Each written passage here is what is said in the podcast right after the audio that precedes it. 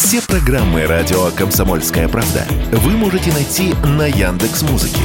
Ищите раздел вашей любимой передачи и подписывайтесь, чтобы не пропустить новый выпуск. «Радио КП» на «Яндекс.Музыке». Это удобно, просто и всегда интересно.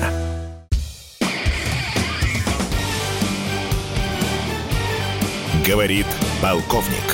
Нет вопроса, на который не знает ответа Виктор Баранец. Сегодня, когда осматриваешь поле боя в ходе специальной военной операции, приходится снова и снова вспоминать слова известного, если хотите, знаменитого военачальника немецкого Клаузевица, который сказал фразу, хорошо известную всем нашим генералам, да и тем, кто закончил военное училище и академии. «Туман войны». Запомнили?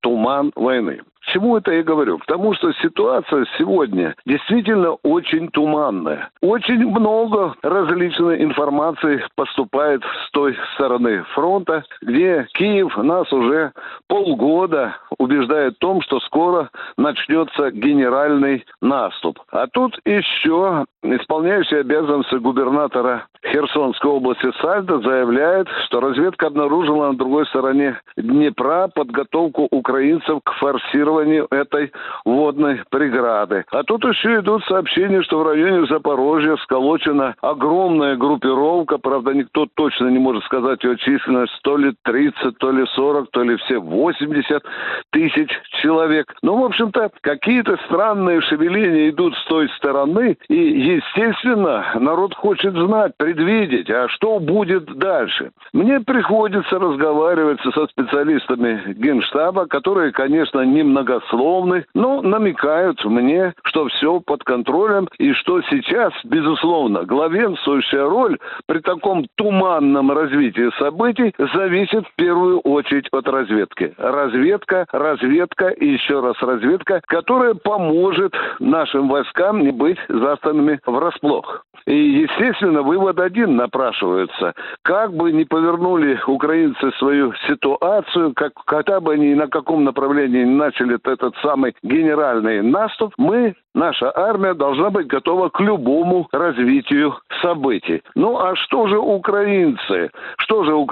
Судя по тем материалам, которые сейчас всплыли, как вы знаете, в американской прессе двумя подачами, 3 или 4 стаи огромного количества документов, они, в общем-то, свидетельствуют все-таки о подготовке наступления украинской армии.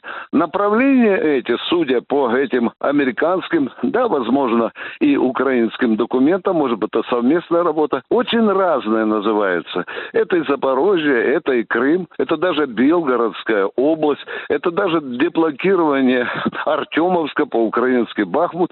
В общем-то, большие задачи поставили перед собой украинцы. Мы потихоньку готовимся к этим событиям. Вы знаете, что Министерство обороны уже приняло решение готовить специальные группы противотанкистов, которые будут и должны уничтожать западные танки. В эти группы входят и беспилотники, и противотанкисты, и специальные выделяются люди для захвата танков. Любопытно, что у российских войн уже появился даже некий стимул, связанный с захватом западных танков.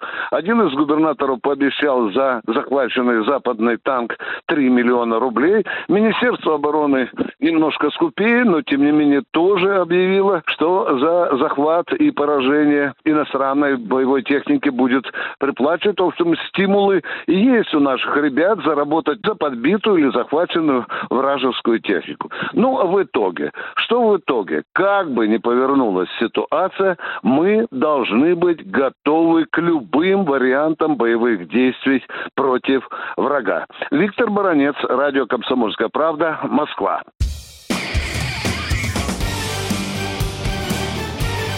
Говорит полковник. Нет вопроса, на который не знает ответа Виктор Баранец.